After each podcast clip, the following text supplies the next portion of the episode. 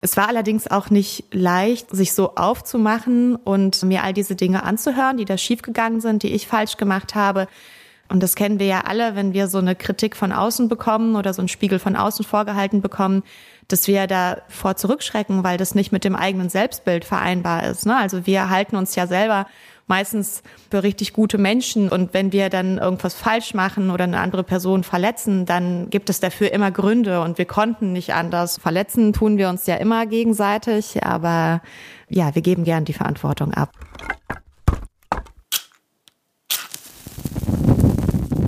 Mmh, kuschelig.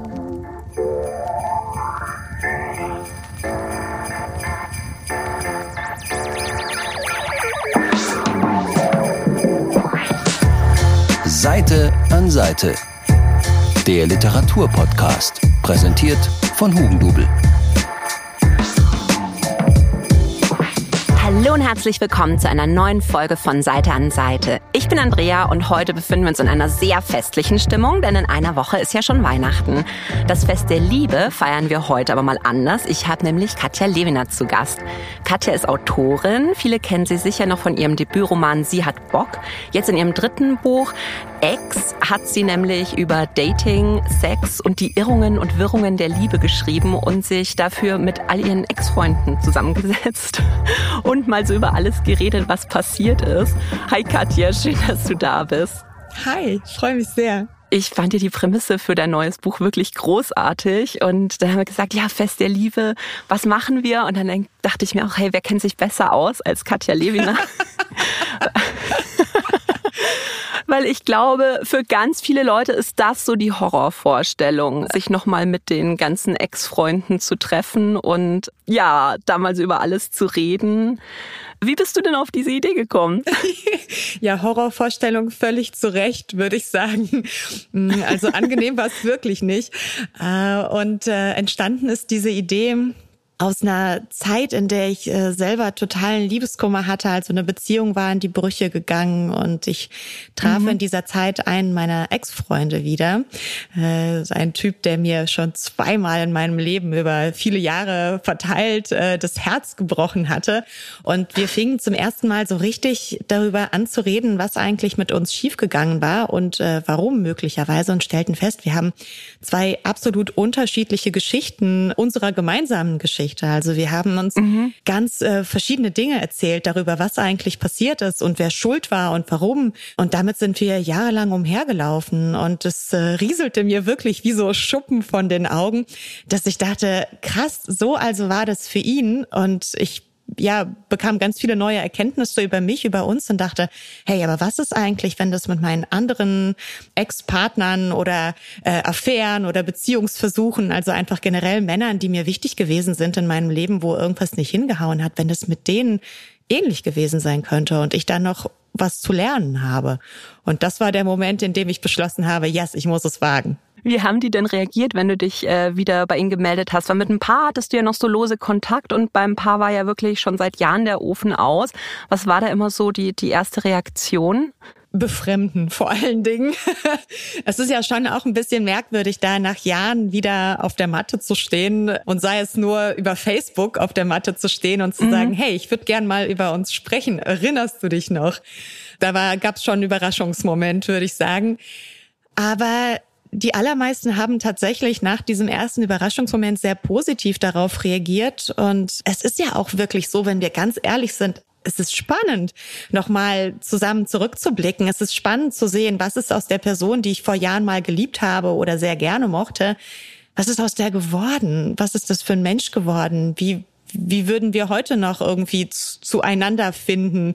Äh, Gibt es überhaupt noch einen Bezug? Und auf dieses Wagnis haben sich dann die meisten ja auch eingelassen. Aber wussten die denn auch schon von Anfang an, dass sie potenziell in einem Buch enden könnten? Ja, das habe ich gleich zu Beginn gesagt, weil ich mhm. weiß, dass viele Menschen darauf auch sehr mh, mm, ablehnend reagieren könnten oder dass, wenn sie hinterher feststellen, über mich wurde geschrieben und ich hatte keinen Einfluss darauf und ich habe es nicht mitbekommen. Mhm. Also ich hatte solche Situationen tatsächlich schon in meinem Leben gehabt, weil ich ja sehr viel über mich schreibe und das, was ich erlebe. Mhm. Und da fühlen sich Menschen oder fühlten sich Menschen zuweilen sehr auf den Schlips getreten. Das heißt, diese Situation musste ich von vornherein ähm, vermeiden und war da sehr, sehr achtsam mit denen. Also ich habe gleich gesagt, hey, es ist ein Buchprojekt und es hat auch auf eine Weise, glaube ich, es auch einfacher gemacht, in Kontakt zu treten, weil das eine Distanz mhm. reinbringt, weil es nicht so ein ich tauche plötzlich wieder auf und will irgendwas aufwärmen, ähm, so, mhm. so eine Situation herbeiführt, sondern es ist eigentlich ganz klar, wo, wo die Grenzen sind und wofür das alles gemacht wird. Und natürlich hat es aber auch gleichzeitig das Ganze mit Sicherheit für einige schwieriger gemacht, weil sie ähm, eben nicht so frei von der Leber weg erzählen konnten. Und wenn sie es getan haben, haben wir auch in einigen Fällen dann hinterher nochmal zusammen über dem Text gesessen und gemerkt, okay, diese Stellen müssen raus, hier müssen wir was verändern, mhm. damit es eben nicht zurückverfolgbar ist. Und jetzt, seit dein Buch auf dem Markt ist, haben sich dann da nochmal die Ex-Freunde gemeldet und Feedback gegeben? Oder haben sie vielleicht sogar andere Ex-Freunde noch gemeldet und gesagt, ach, da wäre ich auch gern dabei gewesen. ja, also ähm, gemeldet hat sich äh, bedauerlicherweise oder zum Glück, man weiß es nie, ähm, niemand.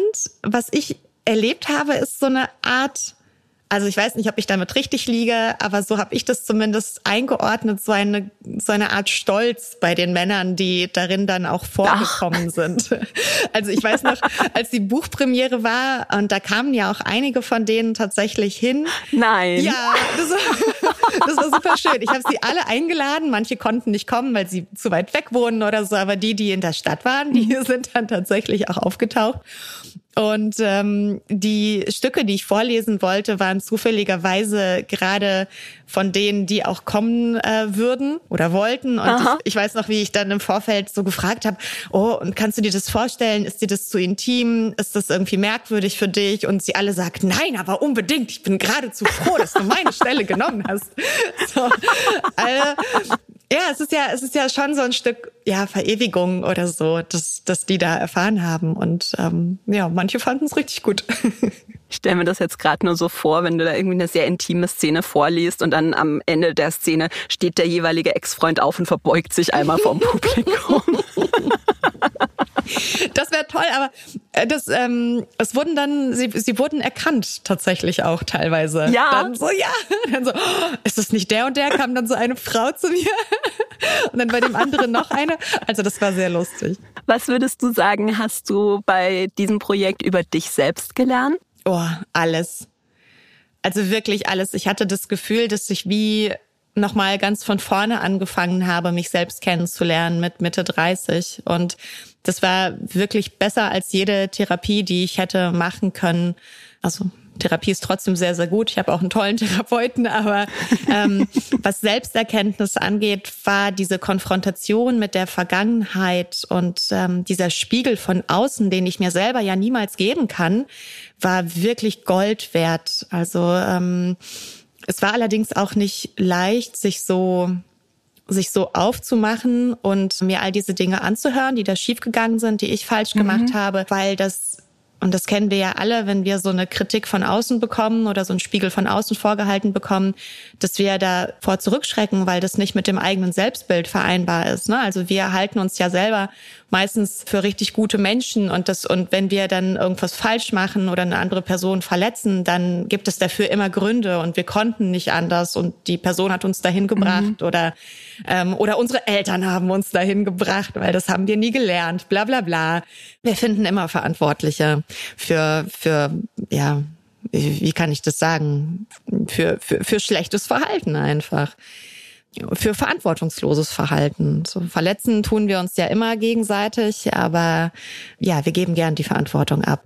Und das war für mich sehr, sehr bitter und sehr, sehr anstrengend, das alles über mich selber zu sehen und auch zu merken, die Geschichten wiederholen sich, die die Männer erzählen über mich. Also das mhm. sind sehr unterschiedliche Beziehungen gewesen, aber ähm, sie stimmen in, in sehr vielen Dingen überein. Also was meine Kommunikationsmuster angeht, was mein Vermeidungsverhalten angeht was ähm, mein, ja, meine Weigerung, irgendwie Schwäche zuzulassen angeht und so weiter. Also da gab es irgendwie eine Menge psychologischer Baustellen. Und ich kann tatsächlich jetzt sagen, dass ich mich selber sehr viel besser kenne und sehr viel besser spüren kann, wann ich wieder zum Beispiel in diese destruktiven Muster ähm, rutsche und kann da frühzeitig intervenieren. Ich bin mit Sicherheit jetzt noch nicht perfekt und wer wird es jemals werden? Aber wenn ich mein Beziehungsverhalten heute mir anschaue und mein Beziehungsverhalten bevor ich mit diesem Projekt gestartet habe, dann würde ich sagen, ich bin schon ein ganz gutes Girlfriend-Material geworden. So. Man muss auch dazu sagen, was mir halt auch aufgefallen ist beim Lesen, ist, dass du, auch wenn es bei manchen halt jetzt nicht im Guten auseinandergegangen ist, aber dass ihr alle sehr respektvoll miteinander umgegangen seid. Also zumindest hatte ich das Gefühl im Buch. Also ich weiß nicht, ob ich das Projekt empfehlen könnte, wenn man mit seinen Ex-Freunden sich gegenseitig nur an die Gurgel gehen würde, sondern da hat man wirklich das Gefühl, Gefühl, dass den allermeisten noch sehr viel an dir auch als Mensch lag und liegt und dass man da auch wirklich ehrliche Antworten bekommen konnte. Also es gab ja auch eine Person, die nicht mit mir sprechen wollte, ganz dezidiert, die mir auch verboten hat, über sie zu schreiben. Und ähm, vermutlich wäre das so eine okay. Szene geworden. Mhm. Ähm, wäre, hätte sie es ins Buch geschafft, hätte sie stattgefunden, dann ähm, gäbe es vielleicht auch so etwas, das nicht so gut mhm. gelaufen wäre. Aber letzten Endes glaube ich ja auch, dass die wenigsten Beziehungen ähm, so sind, dass man nicht mehr miteinander reden kann, zumindest nach einer gewissen Weile, mhm. sollte das eigentlich in den allermeisten Beziehungen möglich sein. Was mir aufgefallen ist, ist, du schreibst ja in dem Buch auch sehr, sehr offen über Sex. Und dann dachte ich mir, oh, wie kann man so offen schreiben, wenn man über sich selbst schreibt, weil man ja sich denkt potenziell, dass das Lesen dann der Mann, die Freunde, die, weiß ich nicht, Verwandten, vielleicht sogar, ja, deine Tochter ist auch schon 14. Also, ähm, wie, wie schreibst du da über dich? Wie schaffst du das? Ich schreibe einfach über mich. ich mache das einfach und hoffe, dass es niemals jemand lesen wird. Eine sehr naive Hoffnung, äh, muss ich zugeben. Der beste Pitch für ein Buch. Nee, würdest du dann auch ins Zimmer kommen, wenn deine Tochter da sitzt und so, was macht Mama eigentlich? Und so, mm -mm, mm -mm. Buch wegnehmen. also meine Tochter liest tatsächlich alle meine Bücher mit äh, sehr großem ja? Vergnügen. Und äh, wir sind aber auch gewohnt, sehr offen über Sexualität mhm. und körperliche Vorgänge im Allgemeinen zu reden und da keine Fragen offen zu lassen. Insofern Gar kein Problem. Cool. Also du musst dich jetzt nicht einschränken, sondern du schreibst einfach drauf los. Also ich versuche das tatsächlich. Ich hoffe auch einfach, dass ähm, sonst andere Familienmitglieder wie äh, mein Schwiegervater zum Beispiel einfach ähm, alt genug sind, um zu wissen, dass sie die Finger einfach von meinen Büchern lassen sollten.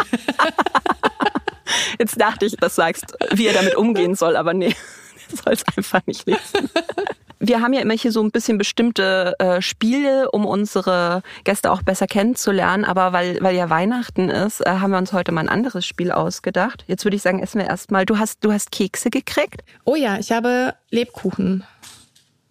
Ich habe hier Stollen. Mm. Okay. Wunderschöne, wunderschöne Lebkuchen. Ja, ist gleich mhm. Weihnachtsstimmung. Außer bei meinem Techniker, oh, der kriegt einen Nervenzusammenbruch, wenn hier Krümel im Studio liegen. mein erster Lebkuchen dieses Jahr. Echt? Erst? Mhm. Oh. Mhm. Nee, ich bin schon, ich bin schon ganz wild ich das am Weihnachten Backen. noch nicht geschafft. Nee, ich oh, okay. backe seit Wochen schon. Ich, ich, bin, ich bin dieses Jahr echt gut. Jetzt haben wir ein Weihnachtsspiel, nämlich ich habe diese äh, rote Wollmütze. Ähm, und da habe ich quasi Fragen aus dem Hut, beziehungsweise Fragen in der Wollmütze. Und ich habe hier verschiedene Fragenkärtchen und da wühle ich drin rum und du sagst mal Stopp und dann ziehen wir ein paar Fragen. Also. Und von wem kommen die Fragen? Die kommen von uns. Wir haben uns die überlegt. Mhm. Es geht um Liebe, es geht mhm. um Beziehung. Mhm. Sag Stopp, wenn du soweit bist. Mhm. Stopp. Ah, welches Buch über die Liebe würdest du empfehlen? Ein Buch über die Liebe. Hm. Anna Karenina. Mhm. Klassiker. Ein Buch über eine sehr verzweifelte Liebe. Ein Buch über die Liebe, wie sie nicht sein sollte. Man muss sich auch an Negativbeispielen bedienen. Und daraus lernen. Und daraus lernen. So wie du. Auf jeden Fall. So. Dafür habe ich ja auch mein Buch geschrieben. Alles nur Negativbeispiele, aber wir können daraus lernen. Nein, ich würde jetzt nicht sagen, dass das alles nur Negativbeispiele waren, weil also es sind ja auch durchaus Sympathieträger in deinem Buch mit dabei. Auf jeden Fall. Großartige Männer. Hat nur leider nicht geklappt. Wie bei Anna Karenina. Das stimmt. so, machen wir mal noch eine. Und stopp. Das haben wir. Welchen Fehler machst du immer wieder in Beziehungen? Also ich kann euch sagen, was für einen Fehler ich bisher immer gemacht habe. Mhm. Das ist mir nämlich äh, auch aufgefallen im Rahmen dieser Buchgeschichte. Ich habe mich wirklich von Beziehung zu Beziehung gestürzt, wie so eine wie so eine Ertrinkende, die sich immer an irgendwem festklammern musste, mhm. der sie aus den Fluten holt. Also ganz, ganz fürchterlich eigentlich. Das war mir nie so richtig klar, aber als ich so die Abfolge gesehen habe, wie die äh, teilweise ineinander übergingen, mhm. wie, wie kaum irgendeine Zeit verging, bis ich wieder in der nächsten Beziehung war oder in der nächsten Affäre oder im nächsten Drama, was wie auch immer das ausgesehen hat, da denke ich so, meine Güte, Mädchen, da hättest du ja auch echt mal ein bisschen Ruhe lassen können und äh, bei dir selber ankommen können, aber keine Chance. Ja, aber ich glaube, dass es, dass es vielen Leuten so geht, dass es so ein bisschen schwierig ist, mhm. oft allein mit sich zu sein. Und da reden wir nachher gleich noch über ein ganz tolles Buch, das das auch so ein bisschen behandelt, ne? Komm, wir machen noch eine Frage. Okay. Oh. Stopp. Welche Marotten wurden dir in Beziehungen schon mal nachgesagt?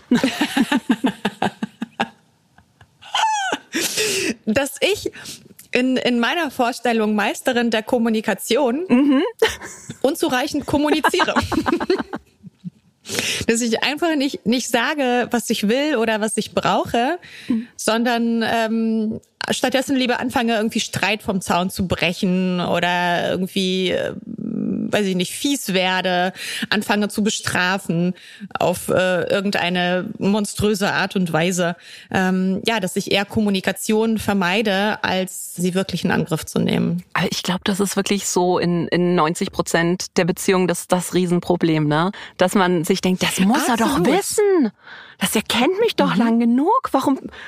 Und, und das ist dann das, wenn die Männer immer ja, und sagen. Dann werden wir lieber sauer, ja, ja. Ne? statt konkret zu handeln oder dieses passiv-aggressive, was ich in so vielen Beziehungen einfach sehe, dass die in so, in so versteckten Vorwürfen miteinander kommunizieren, statt deutlich zu sagen, was eigentlich Phase ist. Ganz schrecklich. Aber es ist oft manchmal auch schwierig, dass man, dass man es so, äh, äh weiß ich nicht, für sich selbst rausfindet.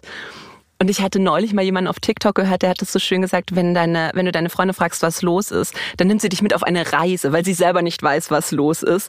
Und ihr werdet das zusammen herausfinden. Und die Chancen stehen gut, dass du der Schuldige bist. Aber da musst du dann durch. oh Mann, es hat so schön angefangen. Der zweite Teil hat mich jetzt nicht so überzeugt. Naja, manchmal. Wollen wir noch eine Frage machen? Dann reden wir über ja, Bücher. So. Und stopp. Ähm. Auf welchen Typ Mann fällst du immer wieder rein? Äh, es gibt keinen Typ. Mhm. Es gibt keinen Typ. Also Menschen, die das Buch lesen, werden feststellen, dass das sehr, sehr unterschiedliche Männer waren, die ich sehr, sehr attraktiv finden konnte mhm. in der Vergangenheit. Also da ist wirklich alles dabei, vom, vom onkelhaften Superreichen bis hin zum verlotterten, schmuddeligen Punkrocker. Also das, ähm, ich würde sagen, ich bin sehr flexibel, was meine Interessen angeht.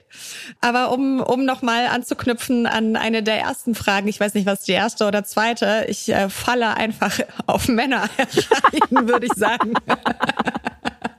Egal was für ein Typ. Nein, aber, aber soll mir keiner nachsagen, dass ich wahllos bin. Aber als du die dann alle nochmal so getroffen hast, so so ähm, konzentriert, sage ich jetzt mal, hast du dann da doch vielleicht irgendwie gesagt, ach witzig, dass dass die doch irgendwie so vielleicht ein verbindendes Element hatten, so in der Persönlichkeit, oder war das wirklich alles ein komplett bunter Haufen?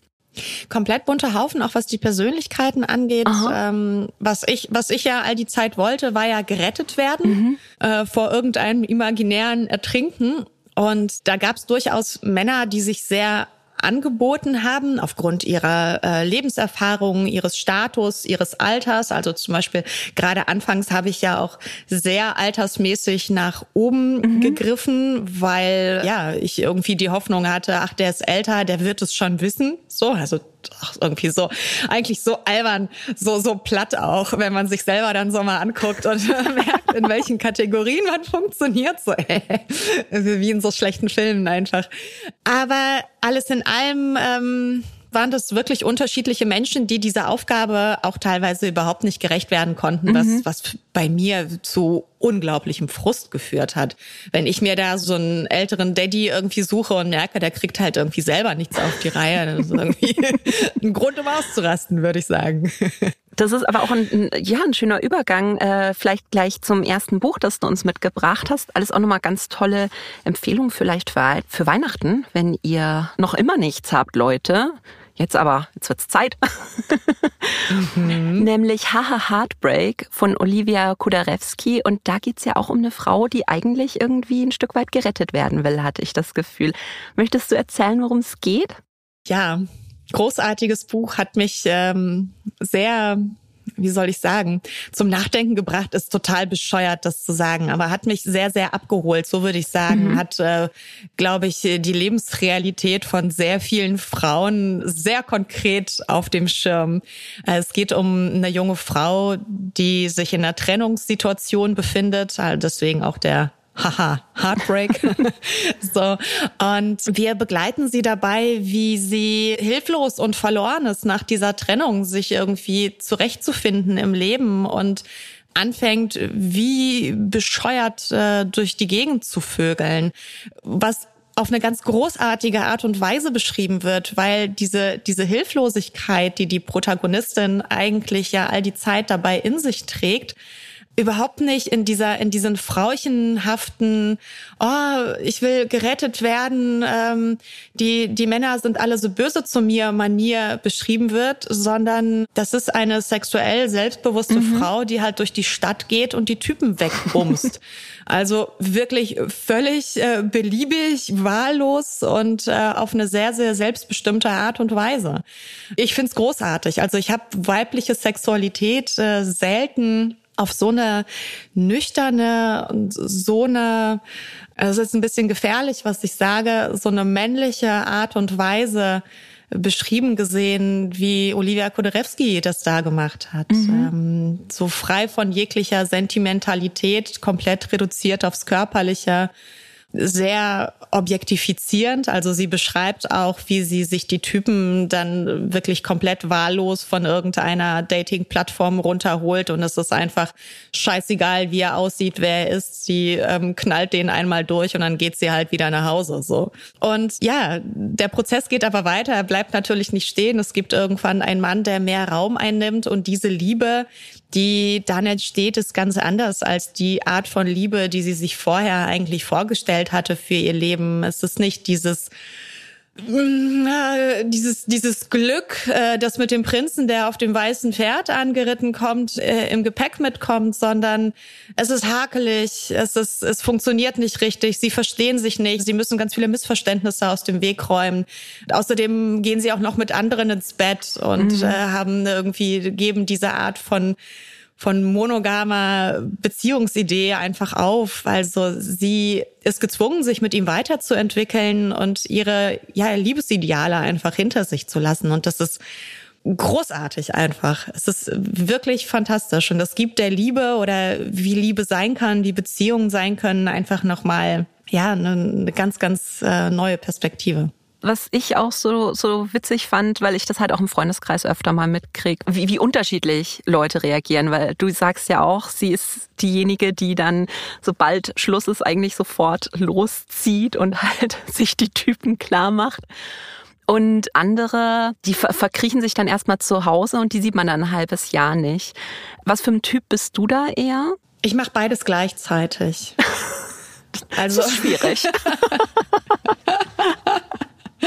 Also ich leide, ich leide ganz schrecklich. Mhm. Und habe auch das Gefühl, egal ob ich selber gegangen bin oder ob ich gegangen wurde, dass, dass ich komplett gescheitert bin und es niemals schaffen werde und einfach ein ganz, ganz schlechter Mensch bin. Oh. Und ja, furchtbar, oder? ich hoffe, ich hoffe, meine nächsten Trennungen werden besser. ich, ich, habe tatsächlich Hoffnung für mich inzwischen wieder. Ja, aber jetzt um, der, um in der Vergangenheit zu sprechen, ich ähm, habe schrecklich gelitten und gleichzeitig äh, brauchte ich aber auch etwas, an dem ich mich wieder hochziehen konnte. Äh, so, mhm. so ähnlich wie ähm, ja, Olivia Koderewski das gemacht hat. Und ich ähm, werd schon zu einer ganz schönen Dating-Maschine. Auch wenn natürlich in der Zeit es sehr, sehr illusorisch ist, dass irgendwas davon irgendwo hinführen könnte, was annähernd auch nur irgendwie gesund und beständig oder irgendwie äh, wirklich schön wäre. Ich fand ja die Stelle in dem Buch so schön, wo sie ja erstmal, wie du sagst, die ganzen Typen alle wegballert und dann zieht sie aber los und kauft sich eine Matratze mit dem Vorsatz, nur noch allein auf dieser Matratze zu schlafen. Und ich glaube, dass das auch so ein bisschen ein Problem vielleicht für viele Leute ist, dass es so schwierig ist, weiß ich nicht, mit sich alleine glücklich zu werden. Weißt du, wie ich meine? Mhm. Dass man sich selbst auch genügt. Total.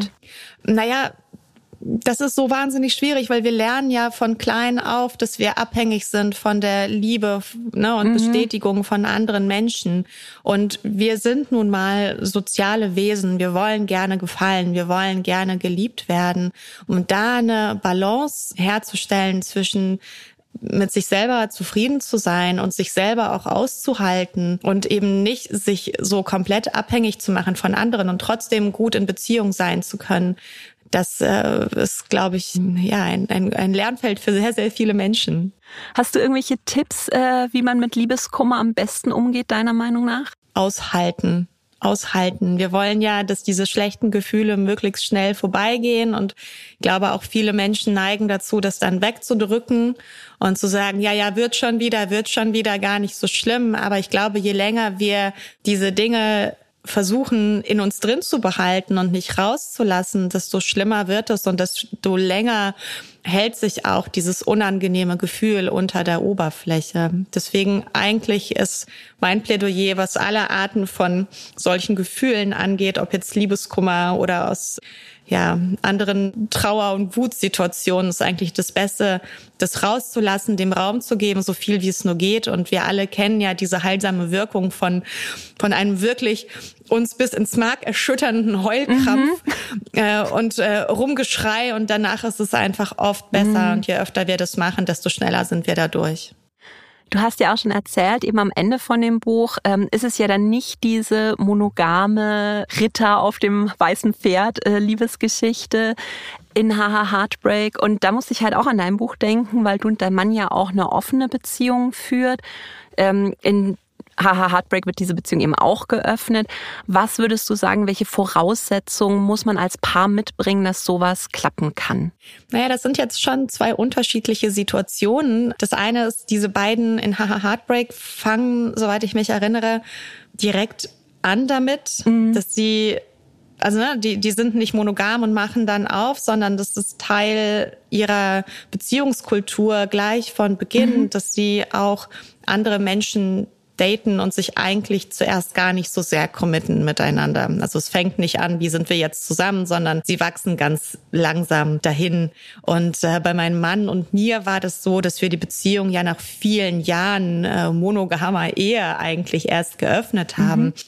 Und ich würde behaupten, dass sowohl wir als auch die Protagonistin äh, in dem Roman die besten Voraussetzungen, obwohl die sehr, sehr unterschiedlich sind, mit sich bringen. Denn dort ist es so, dass sie gleich zu Beginn diese Regeln festlegen mhm. und sich gar nicht erst in diesen schmerzhaften Prozess des Loslösens voneinander begeben müssen. Und bei uns ist es so, dass wir eben diesen schmerzhaften Prozess äh, komplett durchlaufen mussten. Aber dadurch, dass wir eben schon diese langjährige, sehr stabile Beziehung miteinander hatten, hatten wir eine sehr, sehr sichere Basis. Äh, das heißt, wir konnten uns schon unserer äh, Liebe und unserer Zuneigung, unserer Stabilität ähm, sehr sicher sein. Mhm. Das hat uns die Möglichkeit aufgemacht, eben auch ja uns auf andere einzulassen. Ich glaube, wenn die Beziehung relativ frisch ist und man eine Weile nur miteinander zugange war und dann aufmachen will, und eben noch nicht so eine Stabilität, so ein super krasses Commitment miteinander hat, das dann zu versuchen, könnte sehr schwierig mhm. werden. Und was auch schwierig ist, ist aus einer Krise heraus zu versuchen. Ich höre sehr, sehr mhm. häufig, dass Menschen eigentlich unglücklich sind in ihrer Beziehung und es geht irgendwie nicht mehr so richtig.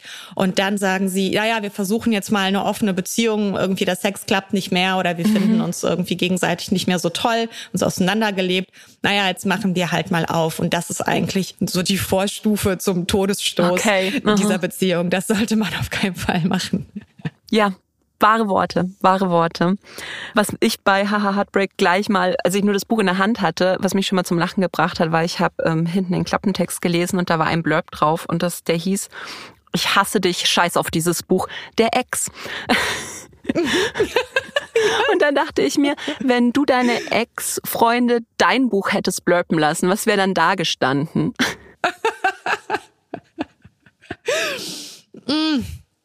Das erinnert mich an, an ähm, einen Ausspruch von dem allerersten Mann, der in dem Buch vorkommt, dem allerersten ähm, Typ, mit dem ich mit äh, 16 oder so zusammen mhm. war, Felix, der gesagt hat, du bist ja doch gar nicht so scheiße, wie ich dachte. Gleich für die nächste Auflage so eine Banderole drucken lassen. Auf jeden Fall. Gute Idee eigentlich. Schlage ich mal dem Verlag vor. Ja. Komm, jetzt gönnen wir uns noch mal einen Keks. Ich nutze das heute so aus, dass ich im Studio essen darf und ins Mikro schmatzen darf. Geil. Weil ich mich tatsächlich auch sehr über das nächste Buch, das du dabei hast, gefreut habe. Es ist nämlich Muttermilch von Melissa Broder. Und da muss ich dazu erzählen, ich liebe das ja, wenn so Sachen so ein, wie soll ich sagen, so, so Full Circle kommen. Und zwar hatten wir in der Weihnachtsfolge letztes Jahr so ganz unterschiedliche Leute nach ihren Highlights des Jahres gefragt. Und da war Mareike Fallwickel dabei und hatte von diesem Buch erzählt. Und mhm. ähm, ich hatte von Melissa Broder schon Fische gelesen und fand es irgendwie richtig krass, aber auch richtig gut und hatte so Lust drauf, Muttermilch zu lesen. Und ich bin aber die ganze Zeit halt nicht dazugekommen. Dann ähm, empfiehlt sie dieses Buch. Ich denke mir wieder, ach, ich will dieses Buch lesen. Mein bester Freund hört die Podcast-Folge und schenkt mir das Buch dann letztes Jahr zu Weihnachten. Und ich komme das ganze Jahr nicht Geil. dazu, es zu lesen, weil ich für den Podcast immer andere Bücher lesen musste. Und jetzt kommst du nicht so, yes! also wirklich, Endlich. es hat genau ein Jahr gedauert sozusagen, dass ich dieses Buch jetzt lesen konnte. Und ich war sehr begeistert. Mhm. Also mhm. Melissa Broder, für alle, die sie nicht kennen, eben Fische war ihr erstes Buch und sie ist schon eine krasse Autorin. Und man hasst diesen Stil oder man liebt den und ich lieb den. In Muttermilch geht's um Rachel, die hat eine Essstörung und ihr Psychologe rät ihr dann, dass sie mal so ein bisschen Detox von ihrer Mutter macht, weil ihre Mutter auch ein sehr kontrollierender Mensch ist und die Essstörung vielleicht auch irgendwie zum gewissen Grade mit zu verantworten hat. Während diesem Detox von ihrer Mutter bricht sie sozusagen auch ein bisschen aus diesem sehr strengen Essensregiment, das sie hat, aus, weil sie eine Frozen Joghurt Verkäuferin kennenlernt, die Miriam und äh, sich auch ein bisschen in die verliebt. Und Miriam ist halt so das komplette Gegenteil von Rachel. Die ist der totale Genussmensch. Das ist auch so eine ganz mehrgewichtige, stolze, tolle Frau und die genießt einfach. Und die geht dann mit Rachel immer zum Essen und die gönnen sich und, und eskalieren komplett. Und es war mal wieder so ein tolles Buch. Wie bist du denn auf Melissa Broder gekommen? Ich kann mich nicht mehr erinnern. Ich glaube, ich habe es in irgendeiner Verlagsvorschau gesehen mhm. und dachte, boah, krass, das muss ich lesen. Mhm. Und, und so ist es passiert. Und ich war komplett, ich war komplett weggeschmissen, einfach abgeschaltet mhm. durch dieses Buch, weil mich ihr Schreibstil, also der hat mich komplett von den Socken gehauen. Unglaublich. Wie sie, wie sie diese kulinarischen Exzesse beschreibt, wie sie auch ähm, Körper mhm. beschreiben kann. Also auch diese Sinnlichkeit, die ja Rachel dann nicht nur im Essen erfährt, sondern auch in der körperlichen Liebe mit Miriam, so auch auf eine, eine unglaublich schambefreite, super sinnliche Art und Weise. Ähm, also mich hat, mich hat vor allen Dingen, mich hat, glaube ich, weniger die Geschichte fasziniert als das, wie diese Frau schreibt. Ja, also dann hast du Fische auch noch nicht gelesen? Habe ich noch nicht. Weil dann muss ich nur. Es wird Zeit, oder? Ja, also ich, ich sage immer, dass die Bücher sind so ein bisschen wie ein Autounfall, weil irgendwie ein bisschen eklig, gerade Fische, aber man kann nicht wegschauen. Muss ich nur kurz, äh, so kurzer Pitch. Also in Fische geht's eben um eine äh, Frau, die auch Depression leidet und die muss auf das Strandhaus von ihrer Schwester aufpassen. Und geht dann immer mehr entlang und plötzlich kommt halt so aus den Fluten so ein richtig hotter Typ und sie unterhält sich immer mit dem und verliert ihr Herz an ihn. Und dann stellt sich aber raus, er ist ein Meermann. Das hört sich jetzt erstmal ein bisschen mhm. weird an, aber sie, sie, sie packt ihn dann in so eine Schublade, rollt ihn in dieses Strandhaus und, und knallt den halt auch weg. Und das wird halt auch auf eine Art und Weise beschrieben, also wie exzessiv dieses Essen halt in Muttermilch beschrieben wird, wird halt der Sex mit diesem Meermann in Fische beschrieben. Mhm. Und, und man denkt sich erstmal, was, was passiert hier? Aber es ist natürlich so, dass dieser Mehrmann halt eigentlich wie so eine Personifizierung der Depression ist. Und genauso ist äh, Miriam ja auch eigentlich wie so eine Personifizierung dieser ganzen ähm, des Essverhaltens, das die Rachel an den Tag legt. Und das finde ich einfach ein Wahnsinnsstil, den sie hat, dass sie das wirklich so, mhm. ja, auch so, so krass und irgendwie edgy, aber halt auch so auf den Punkt bringt. Mit wem hättest du dich denn eher identifiziert? Mit Rachel, die ja sehr asketisch lebt, oder eher mit Miriam? Auf jeden Fall Miriam. Ich, ich, oh Gott, ich liebe Essen. Ich könnte nicht ohne Essen leben. Das ist, glaube ich, mein ähm, mein primärer Genuss. Obwohl ist es falsch, genieße ich das mehr als Sex? Ist es, ich glaube, das ist nicht richtig. Es ist auf jeden Fall ein alltäglicherer Genuss, der mir, der mir wahnsinnig wichtig ist. Und das, das letzte, wo ich mich irgendwie beschneiden würde, egal ob jetzt aus figürlichen oder finanziellen Gründen, wäre Essen ich könnte es nicht. Also wenn ich, wenn ich merken würde, irgendwie ich, ich wiege plötzlich 100 Kilo, mhm. dann würde ich sehr wahrscheinlich sehr, sehr viel Sport machen, obwohl ich Sport hasse. Ähm, Und weiter essen. Aber nicht aufhören zu essen. ja. Es ist halt aber auch so irre, was, was äh, Rachel ist, weil sie, es wird ja ganz genau beschrieben, was sie alles isst. Und das ist ja nicht, dass man sagt, die isst jetzt gesund, wenn sie da irgendwie ihre 500 Kalorien am Tag isst, sondern die isst dann irgendwie so eine kalorienarme Donut-Frosting-Packung oder sowas. Ja, sie ist den totalen Crap mhm. eigentlich. Das ist ja das Schlimmste, was man sich antun kann. Und dann, als sie Miriam kennenlernt und dann nach so einer kleinen Eingewöhnungsphase, da, da ist sie aber richtig mit dabei. Also zum All You Can Eat beim Asiaten. Konntest du diese 180-Grad-Drehung auch irgendwie nachempfinden und nachfühlen? Naja, also was da ja passiert ist, dass ihr nach und nach die Kontrolle mhm. entgleitet mhm. über über diese sich selbst auferlegte Askese in jeglicher Hinsicht, ja, ne? Also entgleitet ihr die mhm. Kontrolle auch, auch in sexueller. Und wir dürfen ja nicht vergessen, dass äh, Miriam eine orthodoxe Jüdin ist, ähm, die von Rachel verführt wird äh, im Zuge mhm. all dieser Essensorgien. ähm, auch, auch das ist ja eigentlich unerlaubt in Anführungszeichen. Mhm. Mm, und gehört nicht in, in diese Welt, also weder in die eine noch in die andere äh, von den Frauen. So und äh, ja, mit Kontrollverlust kann ich mich sehr gut aus. Insofern finde ich das sehr, sehr nachvollziehbar. Und wir, wir kennen das ja alle, ne? Wenn, wenn man in dem einen Extrem mhm. sich bewegt, egal in welchem Extrem das jetzt eigentlich ist, ähm, desto mehr Sehnsucht haben wir nach dem anderen. Mhm. Ich höre das auch mal so oft von Leuten, die die ganze Zeit Paleo machen und die ganze Zeit eigentlich so Fleisch, Fleisch und dann von einem Tag auf den anderen Veganer werden und so. Ich glaube, das steckt schon in vielen Leuten drin, dass man so umschwenkt ins Gegenteil. Ja, das ist auch so ein bisschen, wie soll ich sagen, also diese Einstellung ist auch so ein bisschen so ein Kind unserer Zeit, mhm. dass wir so gerne in Schwarz oder Weiß leben, mhm. in, in, in an oder aus, dass wir so das dazwischen ganz, ganz schwer zulassen können, so eine Gleichzeitigkeit. Das stimmt, das stimmt. Ich finde es so schön, dass du das Buch dabei hast, weil ganz ehrlich, ich finde diesen Stil so großartig und ich, ich finde diese mhm. Autorin mhm. so wunderbar. Und ich tue mir bei einer Buchhandlung immer so schwer, die Bücher zu empfehlen, weil sie halt doch schon ziemlich krass sind und ich, ich dann irgendwie wenn ich dann anfange zu erzählen ich, und die Leute starren mich dann so verzweifelt an, so, was macht die mit diesem Fisch? Wem würdest du denn äh, Muttermilch gerne empfehlen? Also nicht meiner Mutter schon mal. ich ich habe es, als ich gelesen habe, direkt meiner Mutter in die Hand gedrückt mhm. und sagte, hier, lies mal. Weil Mutter-Tochter-Beziehungen also, sind, sowieso, sind sowieso unser Thema. Mhm. Und ähm, also ich, ich fand es einfach so großartig, dass ich wollte, dass jede Person in meinem Umfeld das liest. Und meine Mutter hat, hat angefangen und äh, gab mir das äh, nach sehr kurzer Zeit wieder zurück und sagte, nein, das kann ich nicht tun. das geht mir zu weit.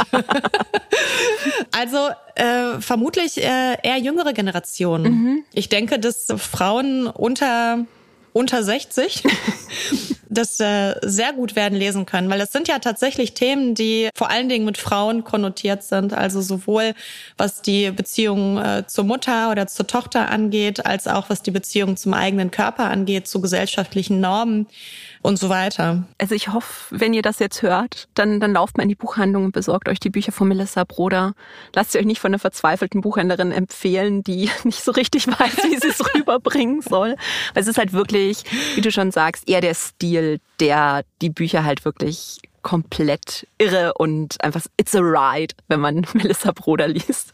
Ja, sie bricht einfach so sehr mit mit der Konvention vom weiblichen Schreiben, mhm. würde ich sagen. Sie ist halt nicht zart. Sie ist nicht, ähm, nicht subtil, ne? Sie ist wahnsinnig explizit. Sie geht wirklich unter die Haut. Ich glaube, jetzt müssen wir uns fürs nächste Buch wappnen. Ich habe hier noch ein Stückchen Marzipan von meinem Stollen. Das wird jetzt noch verspeist. Weil für das letzte Buch muss ich leider eine Triggerwarnung aussprechen. Ähm, für häusliche Gewalt. Es ist äh, Claudia Schumacher, Liebe ist gewaltig. Und ähm, das muss ich vielleicht mal vorweg sagen, weil meine Redakteurin Estelle hat das Buch auch gelesen und wir haben uns dann nachher nur angeschaut und sie dachte, sie sagt dann so, ich hatte jetzt eine obsessive Liebesgeschichte mit diesem Titel erwartet. Und ich so, ja, ich habe immer wieder auf das Buch geguckt, ob das nicht die Liebe heißt, ist gewalttätig heißt, weil es ist wirklich ein krasses Buch. Es geht darin um Juli, die begleiten wir von der Jugend bis zum Erwachsenenalter. Und sie wächst in der Familie auf, hat noch drei ältere Geschwister. Die Eltern sind beide Anwälte, also es sind schon so gehobener Mittelstand, könnte man sagen. Aber der Vater ist halt ein absoluter Tyrann, der die Familie ständig gegeneinander ausspielt und die Mutter steht eigentlich dabei und macht dem das auch möglich. Die Kinder sind immer in so einem ständigen Konkurrenzkampf miteinander. Es gibt immer so einen Favoriten vom Vater und alle tun eigentlich alles, um da nicht, weiß ich nicht, diese Favoritenrolle zu verlieren. Und Julie ist wahnsinnig intelligent. Also die ist aber auch, die ist sportlich, die ist die Klassenbeste, die ist so ein Mathe-Genie, promoviert da auch, ist nebenbei auch noch Profi-Gamerin. Und man begleitet sie dann eben so beim Erwachsenwerden, wie sie halt eigentlich versucht, aus dieser toxischen Familiendynamik auszubrechen oder sie auch ein Stück weit umzudeuten. Und es wird halt eigentlich klar, dass sich das auch ein Stück weit in ihren eigenen Beziehungen dann weiter fortsetzt. Krasses Buch, danke ja. für die Empfehlung. Ja. Aber hui. Mhm. Ich muss auch sagen, dass ich ähm, um dieses Buch wirklich lange Zeit einen Bogen gemacht habe. Mhm. Also ich hatte schon davon gehört, dass es gut sein sollte. Mhm. Aber ich dachte, dieses Thema, nein, danke. Ich lese wirklich zu meinem Vergnügen, das kann ich nicht machen. Und ich bin wahnsinnig froh, dass ich meine Vorbehalte dann doch irgendwann in den Wind geschlagen habe ähm, und mich da dran gewagt habe. Denn das Buch ist ja trotz dieses schweren Themas eine totale Offenbarung. Mhm. Ich glaube, man muss auch sagen, weil es wird, es ist wirklich hart, was da alles in dieser Familie passiert. Aber ich finde, äh, Claudia Schumacher schafft es nicht, so ein Trauma-Porn zu schreiben. Das ist ja oft so ein bisschen schwierig, wenn man über solche Themen schreibt, sondern sie beschreibt diese Familiendynamik wirklich sehr, sehr glaubwürdig. Wie ging es dir mit dieser Familiendynamik? Familiendynamik grauenvoll, schrecklich, kann man eigentlich nicht viel dazu mm. sagen. Was mir aber so gut gefallen hat daran war, dass das kein jammriges Buch war, kein Buch, äh, in dem in dem sich die Protagonistin irgendwie groß aufgehalten hat damit. Mhm. Also ja, wir, wir sehen sie, wie sie dagegen ankämpft. Wir sehen sie ähm, auch in ganz verschiedenen Lebensstadien auf ganz unterschiedliche Art und Weise dagegen ankämpfen.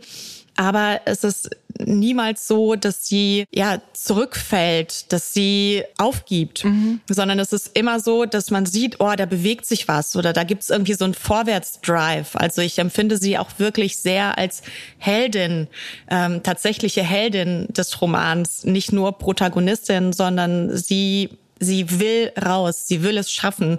Und das hat eine wahnsinnige Kraft, eine wahnsinnige Dynamik. Und das macht das Buch auch zu äh, einem wirklich großen Vergnügen, obwohl mhm. eigentlich das Thema etwas völlig anderes impliziert. Nee, es ist wirklich eine Wahnsinnsgeschichte.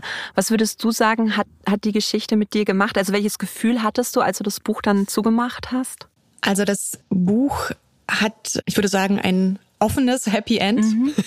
so, ähm, man weiß nicht, wie es weitergeht, aber man weiß, es wird weitergehen. Sie wird es weiter versuchen. Und das hat mich sehr glücklich gemacht. Also ich habe das Buch zugemacht und dachte, yes, geil, die Frau wird es schaffen. Und äh, genau das ist ja, was wir eigentlich alle für unser Leben wollen, mhm. egal mit welchen Beschränkungen wir unterwegs sind. Diese, wir alle haben sie, müssen wir ja zugeben, ne?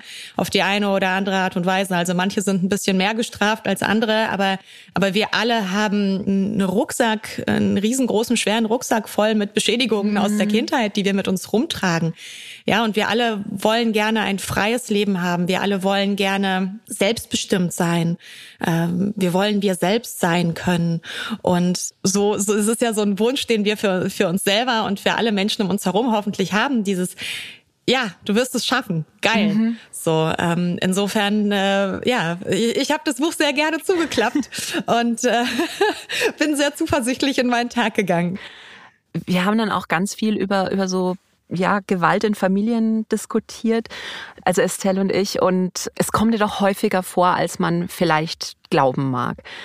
Was glaubst du, was der Grund ist, dass es gerade in Familien oder dass es mit den Menschen, die einem am liebsten sind und mit denen man am engsten ist, dass es gerade da so häufig vorkommt?